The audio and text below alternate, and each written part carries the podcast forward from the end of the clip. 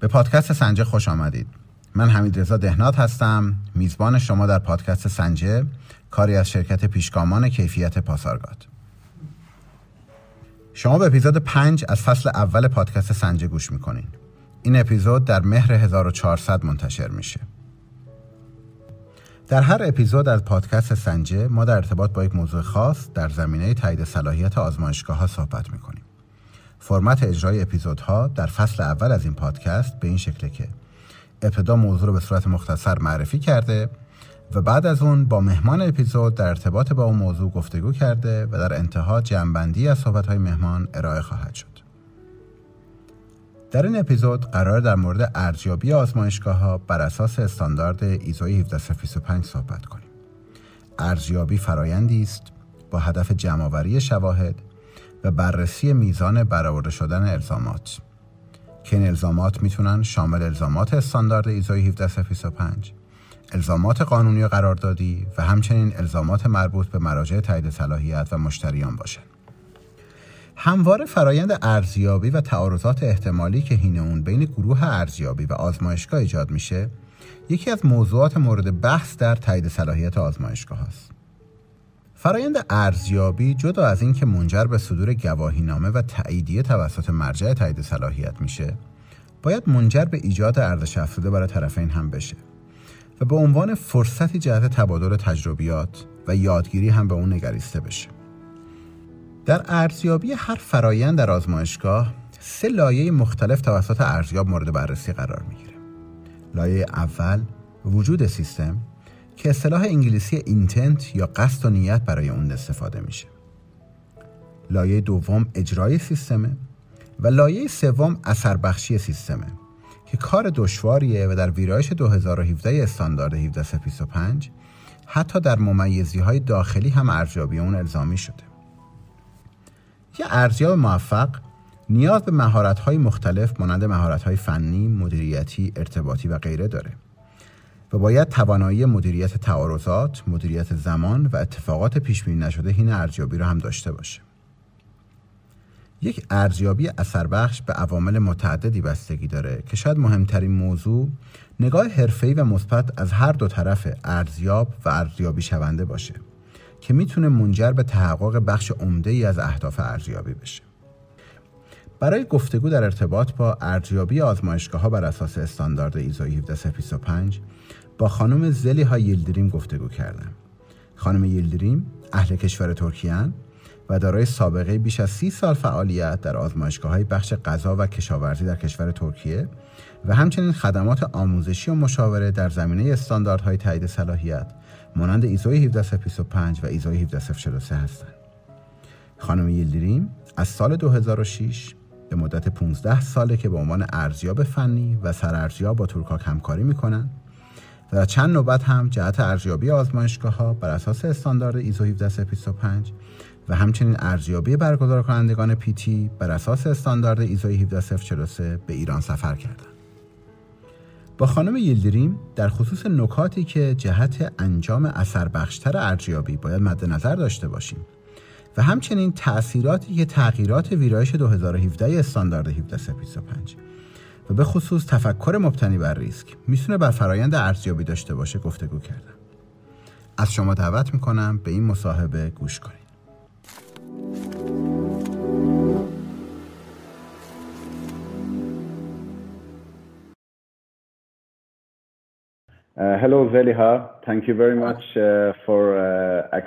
سلام زلیها. خیلی ممنون که دعوت ما رو پذیرفتیم باعث افتخار منه که شما رو در پادکستمون داشته باشیم. قبل از شروع می‌تونم ازت خواهش کنم که به صورت خلاصه خودتو معرفی کنی و اطلاعاتی در مورد سوابق و تجربیاتت به خصوص در زمینه تایید صلاحیت آزمایشگاه ها رو در اختیار ما قرار بدی. اوکی اسم من زلیها ایلدیریم هست. من در سال 1986 از دانشگاه آنکارا و از دپارتمان دانش و فناوری مواد غذایی فارغ التحصیل شدم. بعد از فارغ التحصیلی مشغول به کار در آزمایشگاه کنترل مواد غذایی وزارت کشاورزی در آنکارا شدم و تقریبا 20 سال در اونجا مشغول به کار بودم. و دارای های مختلف شامل مدیر دپارتمان تجزیه و در اواخر مدیریت کیفیت و جانشین مدیر فنی بودم. I resigned from the ministry um, in 2008. در سال 2008 از وزارتخانه استعفا دادم و بعد از اون شرکت خودم رو داشتم و ارائه دهنده آموزش و مشاوره در این زمینه هستم. من از سال 2000 با استاندارد ایزو 17025 آشنا هستم و از سال 2006 به عنوان ارزیاب فنی و سرارزیاب ایزو 17025 فعالیت می کنم. همچنین در زمینه آزمون های مهارت نیز فعالیت می کنم و از سال 2012 نیز به عنوان سرارزیاب این استاندارد هم مشغول به کار هستم. Uh, I'm also lead assessor about this standard. Okay, uh, thank you very much uh, for the introduction. اوکی okay. خیلی ممنون بابت معرفی سال اول من اینه که با نظر گرفتن تغییراتی که در ویرایش 2017 استاندارد ایزای 17025 به وجود اومده و با نظر گرفتن تجربیات شما در ارزیابی آزمایشگاه ها تمایل دارم بپرسم که می‌تونین اطلاعاتی رو در خصوص تغییرات اصلی که در فرایند ارزیابی و از نگاه ارزیابی در ویرایش 2017 در مقایسه با ویرایش قبلی اتفاق افتاده رو بهمون بگین.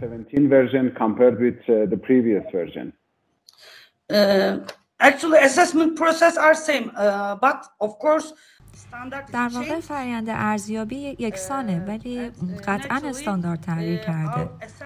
و به صورت طبیعی سبک ارزیابی ما هم تغییر کرده. در ویرایش جدید استاندارد تفاوت و تغییرات زیادی به وجود اومده و تغییر اصلی رویکرد فرایندیه. و به همین دلیل حین ارزیابی ما باید فرایند رو بررسی کنیم و منظورم اینه که فعالیت ها را از نظر چگونگی تاثیرگذاریشون بر فعالیت ها و عملکرد آزمایشگاه بررسی کنیم.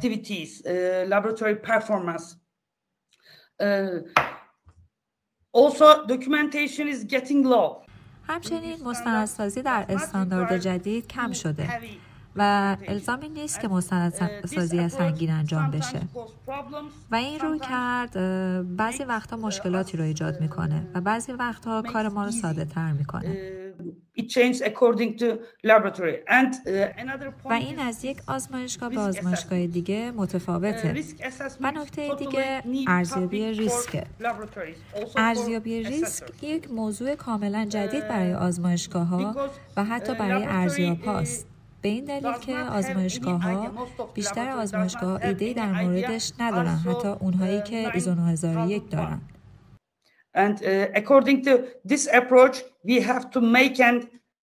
و بر اساس این روی کرد ما به عنوان آزمایشگاه باید ارزیابی ریسک انجام بدیم. و به عنوان ارزیاب ما باید این فعالیت ها رو بررسی کنیم چه کاری در موردش انجام دادن. همچنین بیطرفی در استاندارد جدید هم خیلی اهمیت داره. نمونه برداری یک موضوع جدید در استاندارده. منظورم ویرایش جدید استاندارده.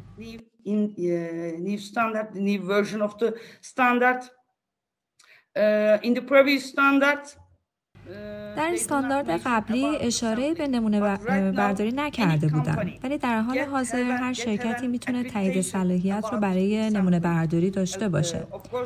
البته در ارتباط به آزمایشگاه. اگر شما برای نمونه برداری تایید صلاحیت میشین باید ارتباطی با آزمایشگاه های کالیبراسیون یا آزمون وجود داشته باشه. در غیر این صورت مرجع تایید صلاحیت هیچ نوع تایید صلاحیتی رو برای نمونه برداری اعطا نمی‌کنه. محتویات استاندارد تغییر کرده. در ویرایش قبلی الزامات مدیریتی و الزامات فنی وجود داشتند. ولی الان و بر اساس رویکرد فرایندی الزامات عمومی، الزامات ساختاری، الزامات فرایندی، الزامات منابع و الزامات سیستم مدیریت وجود دارند. We have to check all of these topics. ما باید همه این موضوعات رو بررسی کنیم. همچنین در استاندارد جدید در استاندارد قدیم به فناوری اطلاعات هیچ اشاره نشده بود. کلیه سوابق به صورت کاغذی بودند ولی در حال حاضر ما می‌تونیم کلیه سوابق رو در قالب فناوری اطلاعات نگهداری کنیم. ما می‌تونیم از کامپیوتر استفاده کنیم. می‌تونیم امضای سوابق خودمون رو به صورت الکترونیکی انجام بدیم.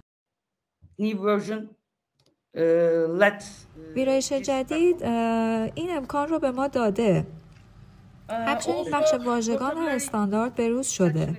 و در نتیجه اون ما باید آزمایشگاه ها رو از نظر آشنایی با این اصطلاحات بررسی کنیم و از آزمایشگاه ها بپرسیم که آیا با اصطلاحات جدید آشنا هستند یا خیر.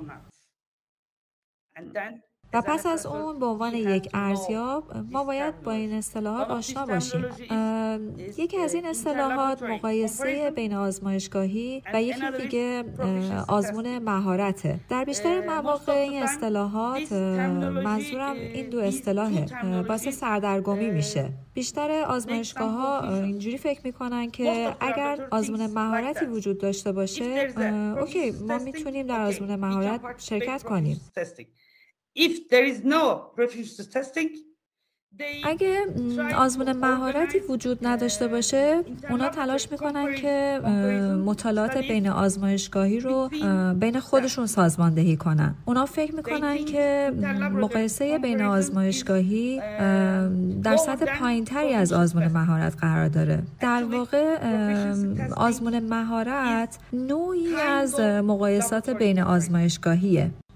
به همین دلیل آزمایشگاه ها بایستی با این اصطلاحات آشنا باشن. و حین ارزیابی هم ما این فعالیت ها و این دانش رو بررسی می‌کنیم. اوکی اوکی خیلی ممنون بابت پاسختون. بر اساس اون چیزی که گفتین منظورتون این بود که این تغییرات در فلسفه استاندارد از رویکرد تجویزی به رویکرد مبتنی بر ریسک. بعضی وقتا کار شما رو به عنوان یه ارزیاب ساده تر و بعضی وقتا سختتر می‌کنه. بسته به فرهنگ آزمایشگاه و ماهیت کاری که شما ارزیابیش می‌کنید آیا درست میگم؟ بله. OK OK سوال بعدی من اینه که چگونه می باید این رویکرد مبتنی بر ریسک رو در برنامه ریزی و اجرای ارزیابی آزمایشگاه ها در ویرایش فعلی استاندارد ایزو 1725 در نظر گرفت. و شما به عنوان ارزیاب از این رویکرد چطور در کار خودتون استفاده می کنید؟ به صورت کلی استاندارد به هیچ مستندی در خصوص ارزیابی ریسک اشاره نمی‌کنه. به همین دلیله که این مسئولیت آزمایشگاهه و به عنوان ارزیاب در درجه اول ما باید فرایند ارزیابی ریسک اونا رو بررسی کنیم. و باید ریسکای شناسایی شده اونا رو بررسی کنیم. اینا برای ما به عنوان ارزیاب موضوعات اصلی هستند استاندارد ارزیابی ریسک رو برای سه موضوع الزامی کرده. برای بیطرفی برای قوانین تصمیم گیری و برای موارد کار نامنطبق برای این سه موضوع آزمایشگاه باید ارزیابی ریسک رو انجام داده باشه. و به عنوان یک ارزیاب من باید در ابتدا این سرفصل رو بررسی کنم و اینکه آیا آزمایشگاه سیستم ارزیابی ریسک مقتضی یا مناسب داره و اگر به این شکل باشه قابل قبول خواهد بود. Other decisions, I mean, سایر تصمیمات منظورم اینه که الزامی نیست که اونا برای همه موضوعات استاندارد ارزیابی ریسک انجام داده باشن. و این الزامی نیست. به عنوان یک ارزیاب من باید سه موضوع رو بررسی کنم. سایر موارد به آزمایشگاه بستگی داره به فعالیت اونا بستگی داره.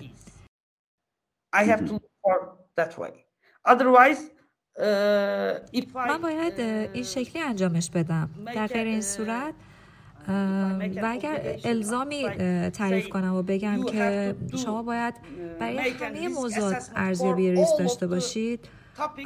مناسب نیست. مناسب نیست. اوکی. خیلی ممنون. شما قصد ادامه دادن دارین؟ ببخشید ببخشید لطفا ادامه بدید ریسکا از یک آزمایشگاه به آزمایشگاه دیگه متفاوتن. یه موضوع دارای ریسک برای آزمایشگاه نیست ولی همون موضوع می‌تونه برای یه آزمایشگاه دیگه ریسک ایجاد بکنه. ما باید حواسمون به این موضوع باشه. منظورتون اینه که هر آزمایشگاه دارای هویت منحصر فرد خودشه و اونها نمی‌تونن ریسک ها رو از یه آزمایشگاه دیگه کپی و paste کنن حتی اگه اونا در یه صنعت باشن. بله. خیلی ممنون. Uh, many years ago, I participated uh, in a training course, and the trainer used an uh, expression called mental. خیلی سال پیش من در یک دوره آموزشی شرکت کردم و مدرس اون دوره از یه اصطلاحی به نام یادداشت‌های ذهنی استفاده کرد. اون به موقعیت‌های خاصی اشاره داشت که شما به عنوان یه ارزیاب حین ارزیابی باهاشون مواجه میشین. ولی نمی‌تونین اونا رو ثبت کنین. اونا درباره مسائلی هستن مانند واکنش افراد، نگرششون نسبت به ارزیابی و فرهنگ آزمایشگاه. و این یادداشت‌های ذهنی می‌تونن بر نتیجه گیری و یافته های ارزیابی تاثیر داشته باشن. می‌تونین مثالهایی از این یادداشت‌های ذهنی رو برای ما بگین و بر مبنای تجربه‌ای که داشتین آیا تا حالا در موقعیتی قرار گرفتین که چیزی رو نتونین ثبت کنین ولی بدونین که این نشون دهنده یه ضعف تو آزمایشگاهه؟ یا از طرف دیگه ممکنه نکته مثبت برای اون آزمایشگاه باشه؟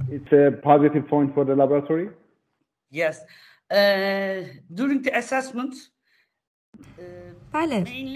حین ارزیابی به صورت کلی من باید رفتارهای کارکنان رو بررسی کنم.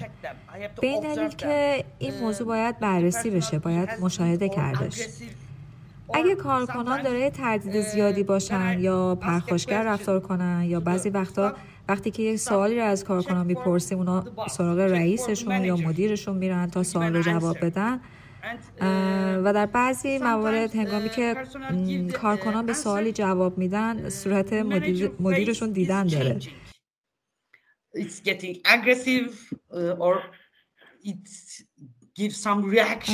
عصبانی میشه یا واکنشی رو نشون میده. و همچنین حین ارزیابی کارکنان این رو بررسی می‌کنم که آیا اونا تلاش می‌کنن؟ چیز رو مخفی کنن یا خیر. آیا چیز غیرعادی رو دارن مطرح می‌کنن؟ مثلا من درخواست یه سابقه ای رو می‌کنم. بعد اونا یک رو به بعد یا نیم ساعت بعد اون سابقه رو میارن. اگه این موضوع دو بار یا سه بار اتفاق بیفته من میگم دیگه بسه. به این دلیل که سوابق رو حین ارزیابی درست کردن. و به این دلیل شما باید خیلی حواستون به این جزئیات باشه. و این موارد رو بررسی کنید و همچنین کارکنان آزمایشگاه ممکنه بخوان بحثای طولانی بکنن ممکنه بخوان وقت شما رو تلف کنن. بله دقیقا. و بخوان به صورت مستمر اعتراض کنن.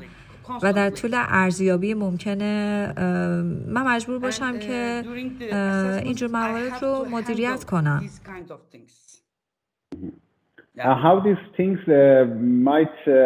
این موارد چقدر می‌تونن بر نتیجه گیری شما تو ارزیابی تاثیر داشته باشن؟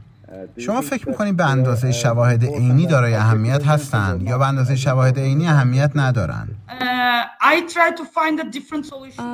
من تلاش می‌کنم که یه راه حل متفاوت رو پیدا کنم. یه بار توی آزمایشگاه فقط مدیر به همه سوالات من جواب می‌داد. و به کارکنان اجازه نمی‌داد که به سوالات جواب بدم من از نفر A سوال می کردم و مدیر جواب می‌داد. و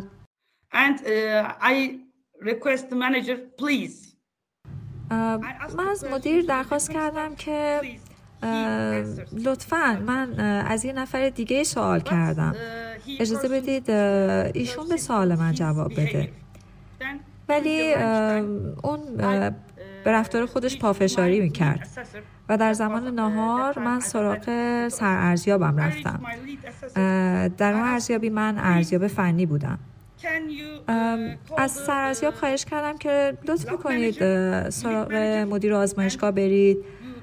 شما سرارزیابید و می‌تونید سوالاتتون رو از ایشون بپرسید.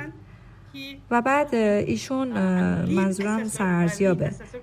مدیر آزمایشگاه زنگ زد و و شما به آزمایشگاه رفتین. بله و اون موقع تونستم یک ارزیابی واقعی انجام بدم. و در اون زمان تونستم شواهد عینی رو جمع آوری کنم. اوکی thank you very much. اوکی خیلی ممنون. بعضی شرایط هست که بهش شرایط غیرعادی میگن که ممکنه هین ارزیابی اتفاق بیفته. و تا جایی که من می‌دونم آیلک در حال تدوین مستند در خصوص این شرایط غیرعادیه و ما هم یه تجربه مشترک در این خصوص داریم که یادت باشه این یکی از ارزیابی هات که آزمایشگاه اجازه بازدید ما رو مدت یک روز نداد. یه ارزیاب باید چجوری این شرایط رو مدیریت کنه و برخوردش با این موقعیت ها باید چگونه باشه؟ منظورم اینه که چقدر ما باید در این موقعیت ها انعطاف داشته باشیم؟ اگر ارزیابی مربوط به ایزوی 17 باشه که به صورت مستقیم آزمایشگاه مورد ارزیابی قرار می‌گیره. در این شرایط اگر که آزمایشگاه به ما اجازه وارد شدن به آزمایشگاه رو نده اوکی. این انتخاب شماست. و من ارزیابی رو انجام نمیدم. به این دلیل که آزمایشگاه خودش درخواست ارزیابی داشته. مرجع تایید صلاحیت سرخود و به دلیل اینکه این موضوع الزامیه بلند نمیشه بره ارزیابی انجام بده. این آزمایشگاهی که درخواست ارزیابی می‌کنه. اگر آزمایشگاه اجازه بازدید ما رو نده اوکی این انتخاب شماست و من ارزیابی رو انجام نمیدم. و این وضعیت رو به مرجع تایید صلاحیت گزارش می‌کنن. این روش کوتاه مدته و واکنش مناسبی هم از طرف ارزیاب هست روش بلند مدت اینه که تلاش کنم یک راه حل متفاوت پیدا کنم. و تلاش می‌کنم که با مدیر آزمایشگاه تماس بگیرم. ازش بپرسم که چرا؟ دلیلش چیه؟ شما ما رو برای ارزیابی دعوت کردید. چرا اجازه بازدید ما رو از آزمایشگاهتون نمی‌دید؟ با توجه به جواب ایشون در مورد اقدام بعدی تصمیم می‌گیریم. و تلاش می‌کنیم که یه راه حل پیدا کنیم. ولی این راه حل بلند مدت یک مشکلی داره. تا وقتی که ما راه حل پیدا کنیم زمان رو از دست میدیم. به این دلیل که مثلا ارزیابی یک روزه بوده و یک نصف روز وقت صرف این شد که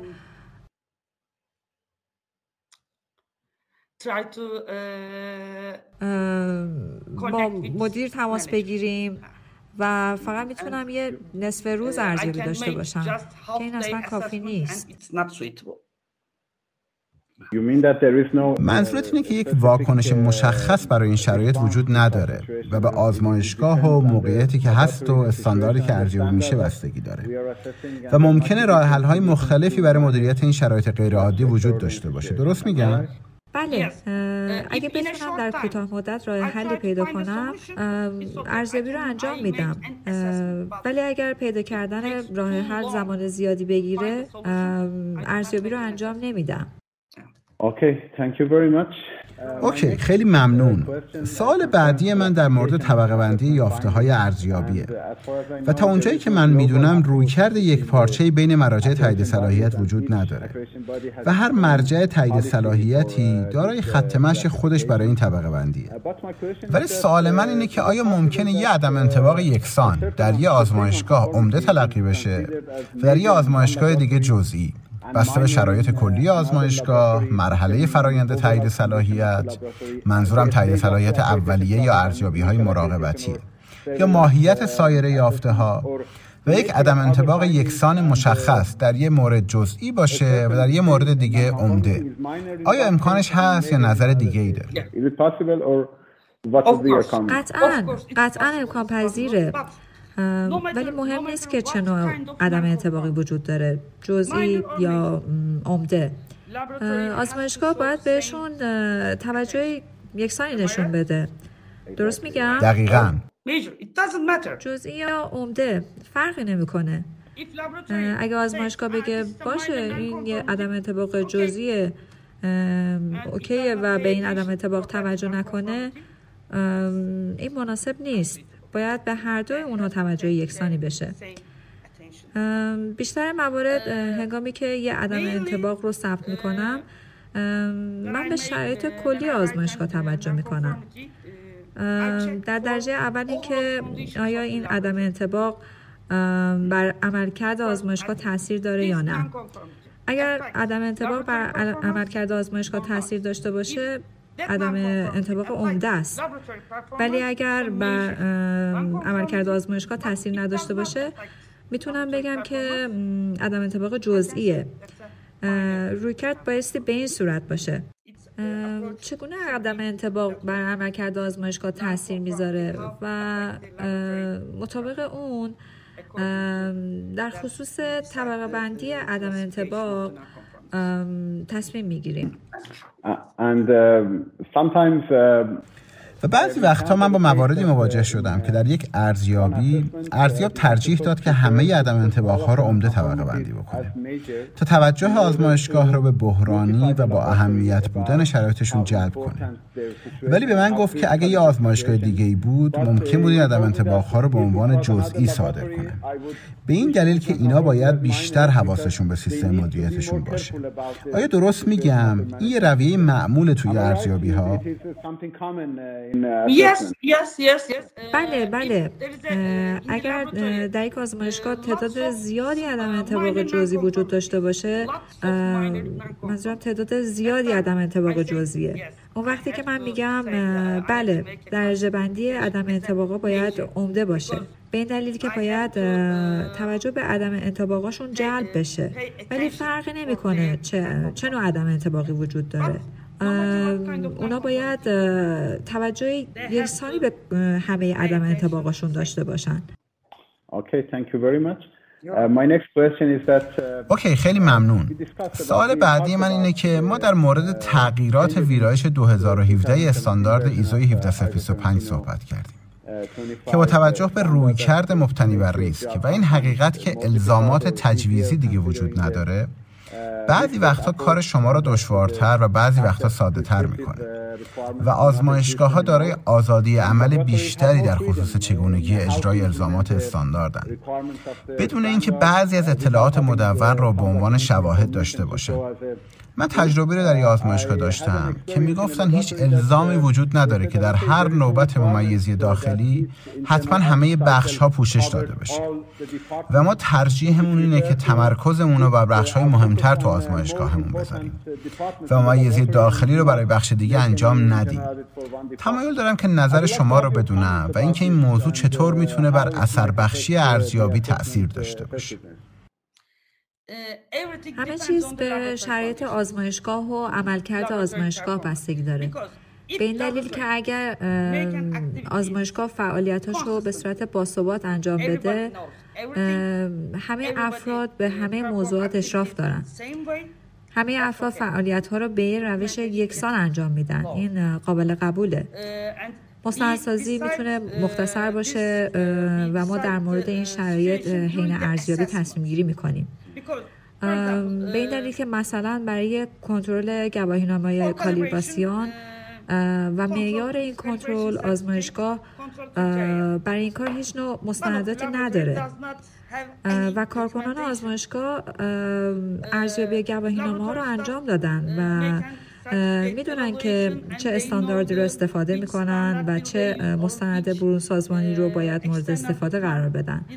اونها این رو می‌دونن. اونها همه چیز رو در, خصوص، در این خصوص می‌دونن ولی مستندی در این مورد وجود نداره. و اونها فعالیت ها رو خیلی خوب انجام میدن. همه چیز اوکیه. این قابل قبوله. مشکلی وجود نداره. ولی توی آزمایشگاه دیگه مستندسازی برای معیارهای کنترل کالیبراسیون وجود داره. ولی فقط مدیر کیفیت از این مستند آگاهی داره. بقیه نمی‌دونن. سایر کارکنان فنی هیچ ایده در مورد معیارهای کنترل ندارند. در این مورد مستندسازی وجود داره ولی کارکنان فنی آگاهی در این خصوص ندارند. این مناسب نیست و مستاق یک عدم انتباق بزرگ و خیلی عمده است. به عنوان مثال بعضی از آزمایشگاه ها دستور عمل روش آزمون ندارند. اونا به صورت مستقیم از استاندارد برون سازمانی استفاده می‌کنن.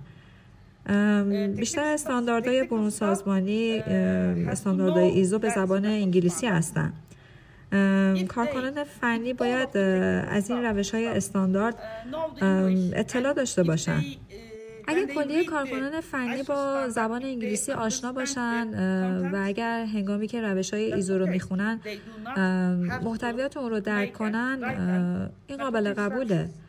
اونا الزامی به نوشتن دستورالعمل روش ندارن.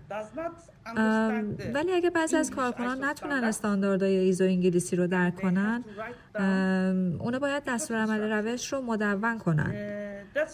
این دلیلی برای اینکه تصمیم گیری در مورد این شرایط رو حین ارزیابی انجام بدیم. ما شرایط کلی رو به خصوص کارکنان فنی رو بررسی می‌کنیم.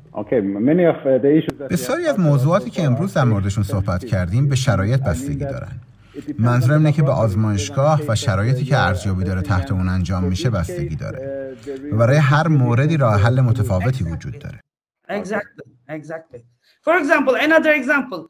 دقیقا دقیقا. مثلا یه مثال دیگه این که بعضی وقتا آزمایشگاه ها دستور های دستگاه ها رو تهیه می‌کنن. مثلا HPLC وقتی که شما دستگاه HPLC رو تهیه می‌کنید دستگاه تعداد زیادی کتابچه راهنما داره. سه یا چهار کتابچه راهنما.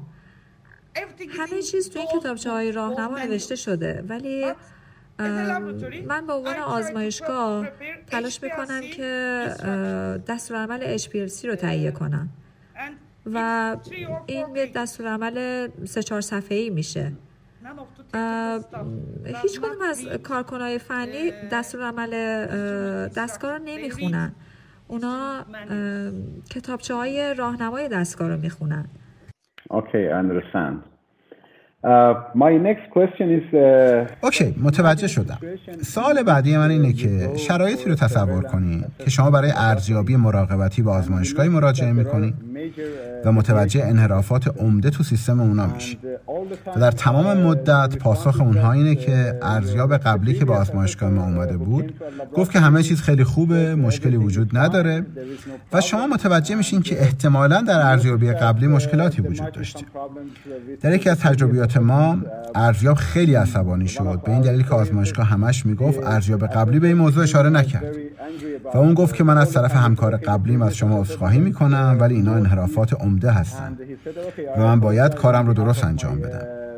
شما چگونه این موقعیت های مشابه این رو مدیریت می‌کنید و همچنین در خصوص اهمیت کالیبراسیون ارزیاب ها در یک مرجع تایید صلاحیت نظرتو به همون بگو. Please let us also know uh, the importance of assessor's calibration uh, within a certain accreditation body.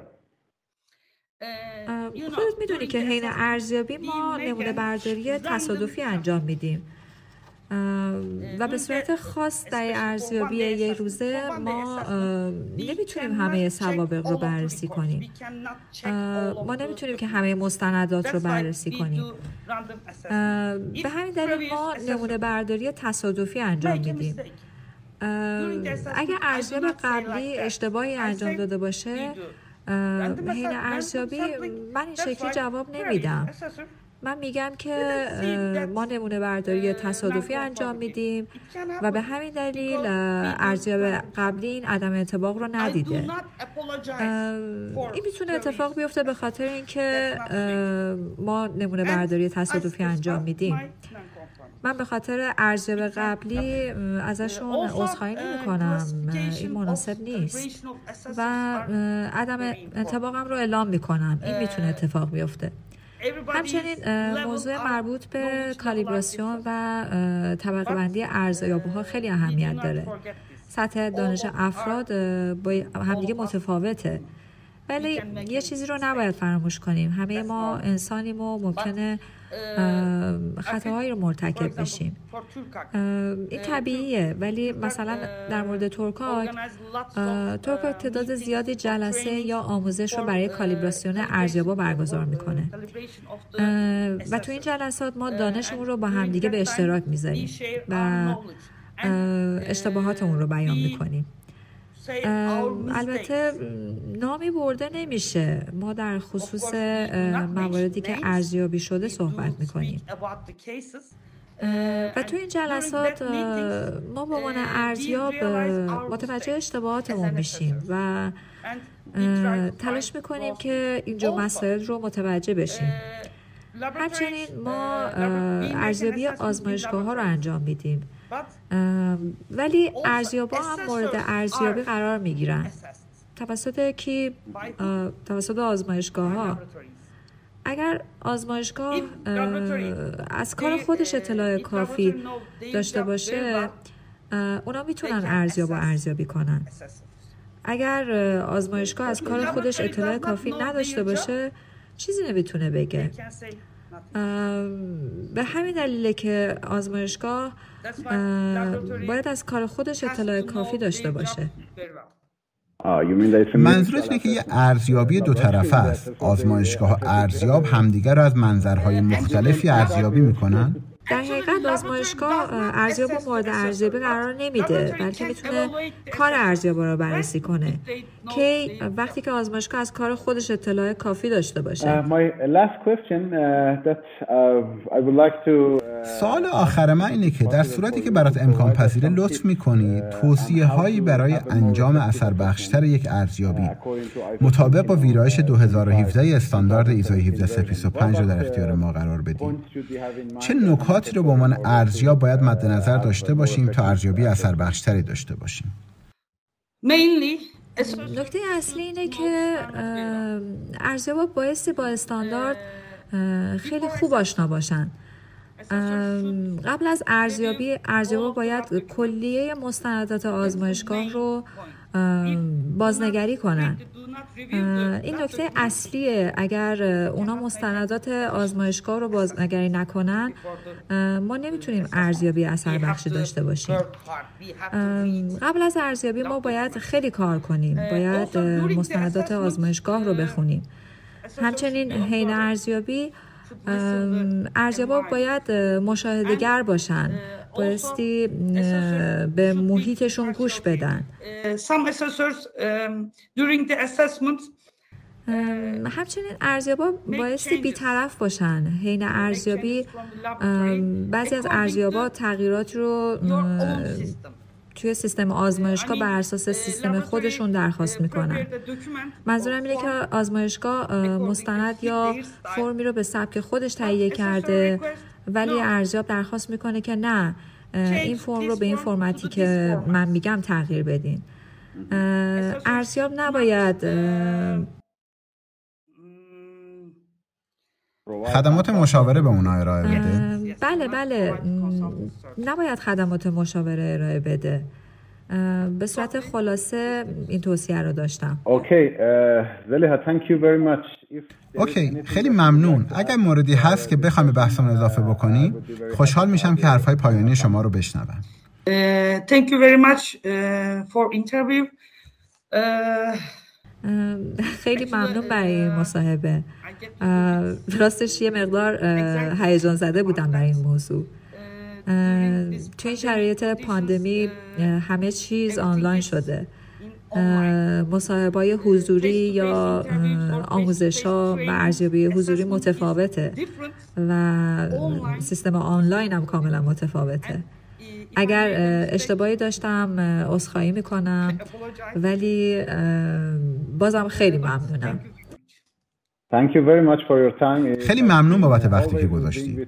باعث افتخارمه و همواره حضور کنار تو برای من فرصت یادگیریه. امیدوارم این پندمی زودتر تموم بشه و به صورت حضوری همدیگر رو ببینیم. در اون حالت جلسه آموزشی اثر بخشتری برای من خواهد بود. من واقعا ممنونم بابت حضور در اینجا و در پادکست ما و برات آرزوی سلامتی و لحظات خوبی رو دارم. خیلی ممنون. خیلی ممنون. خداحافظ.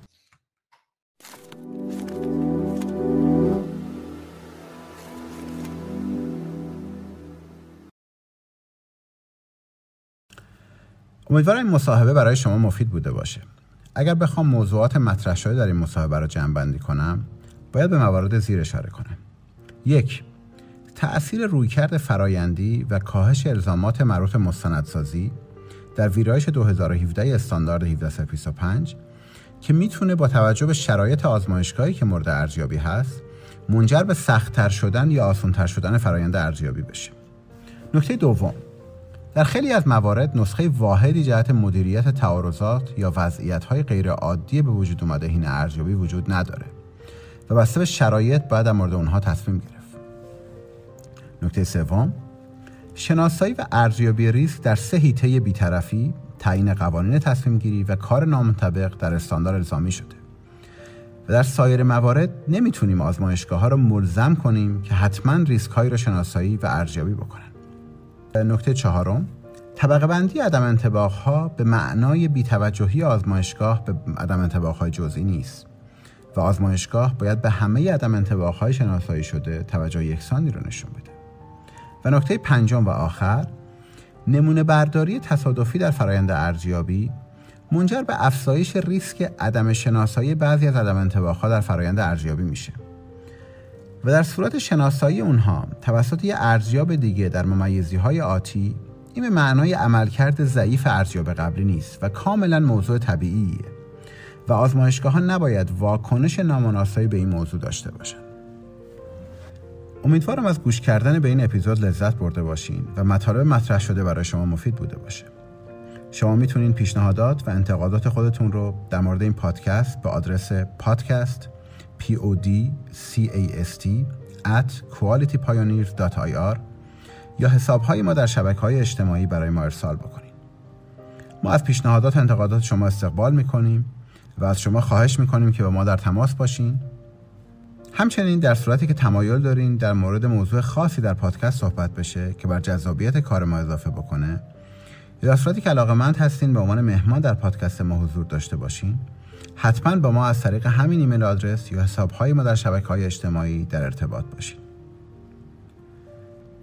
پادکست ما از طریق اپلیکیشن های مختلف پادکست مانند Castbox و Apple Podcast و سایر اپلیکیشن ها منتشر خواهد شد. همچنین فایل صوتی این پادکست در کانال تلگرام ما بارگذاری میشه و شما می‌تونید از طریق کانال به اون دسترسی داشته باشید. همچنین می‌تونید فایل های صوتی و تصویری پادکست رو در صفحه اختصاصی پادکست در وبسایت ما با آدرس www.qualitypioneers.ir مشاهده بکنید. فایل های تصویری مربوط مصاحبه های ما هم از طریق کانال شرکت در یوتیوب و آپارات در دسترس خواهد بود. لطفا در صورت امکان پادکست ما را از طریق اپلیکیشن های پادکست مانند Castbox گوش کنید. به این دلیل که ما می‌تونیم تحلیل کاملتری از تعداد شنوندگان پادکست و همینطور روندهای افزایشی یا کاهشی مخاطبینمون داشته باشیم. لازم قبل از خدافسی از زحمات کلیه همکارانم به خصوص میترا رنجی و حبیب حسینی عزیز که بدون همراهی اونها امکان تهیه این اپیزود رو نداشتیم تشکر کنم. تولید این پادکست بخشی از مسئولیت اجتماعی شرکت پیشگامان کیفیت پاسارگاد. در راستای افزایش آگاهی آزمایشگاه کشور عزیزمونه. و با افتخار این پادکست رو به صورت رایگان در اختیار کلیه مخاطبین خودمون قرار میدیم. و امیدوارم که انتشار این پادکست بتونه در آگاهی بخشی به شما موفق باشه و در صورتی که از پادکست ما راضی هستین حتما شنیدن اون رو به دوستان خودتون پیشنهاد بکنید برای همه شما آرزوی لحظاتی شاد و توأم با سلامتی رو دارم و همه شما رو به خدای بزرگ میسپارم.